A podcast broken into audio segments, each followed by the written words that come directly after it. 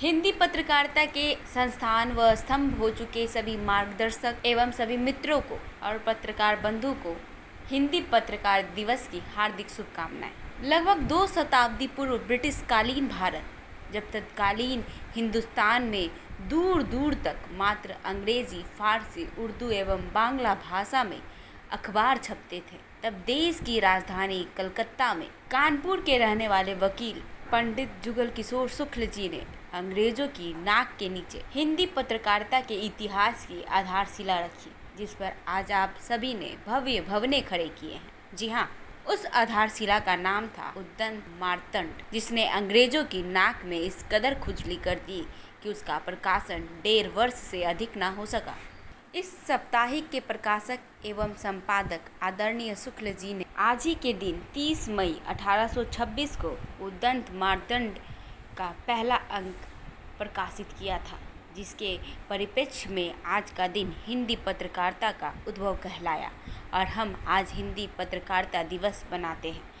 प्रत्येक मंगलवार को प्रकाशित होने वाले इस साप्ताहिक अखबार में, उद्दंत मारतंड में, हिंदी भाषा के ब्रिज और अवधि भाषा का मिश्रण होता था। पत्र वितरण में अंग्रेज़ों द्वारा लगातार डाक शुल्क में छूट न दिए जाने के कारण इसका उनहत्तरवां और आखिरी अंक दिसंबर सत्रह सौ सतासी में प्रकाशित हुआ। इस समाचार पत्र के पहले अंक में पाँच प्रतियाँ प्रकाशित हुई थी। हिंदी पत्रकारिता के संस्थान व स्तंभ हो चुके सभी मार्गदर्शक एवं सभी मित्रों को और पत्रकार बंधु को हिंदी पत्रकार दिवस की हार्दिक शुभकामनाएँ।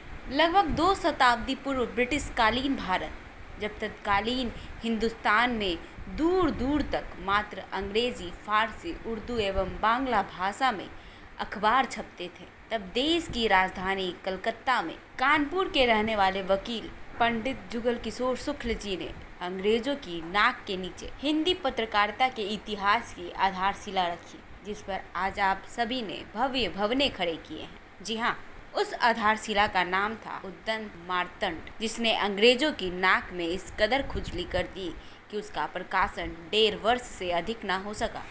इस साप्ताहिक के प्रकाशक एवं संपादक आदरणीय शुक्ल जी ने आज ही के दिन 30 मई 1826 को उद्दंत मारतंड का पहला अंक प्रकाशित किया था।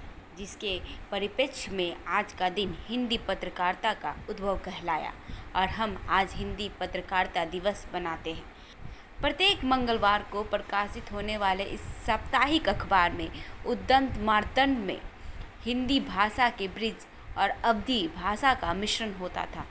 पत्र वितरण में अंग्रेज़ों द्वारा लगातार डाक शुल्क में छूट न दिए जाने के कारण इसका उनहत्तरवां और आखिरी अंक दिसंबर सत्रह सौ सतासी में प्रकाशित हुआ। इस समाचार पत्र के पहले अंक में पाँच प्रतियाँ प्रकाशित हुई थी।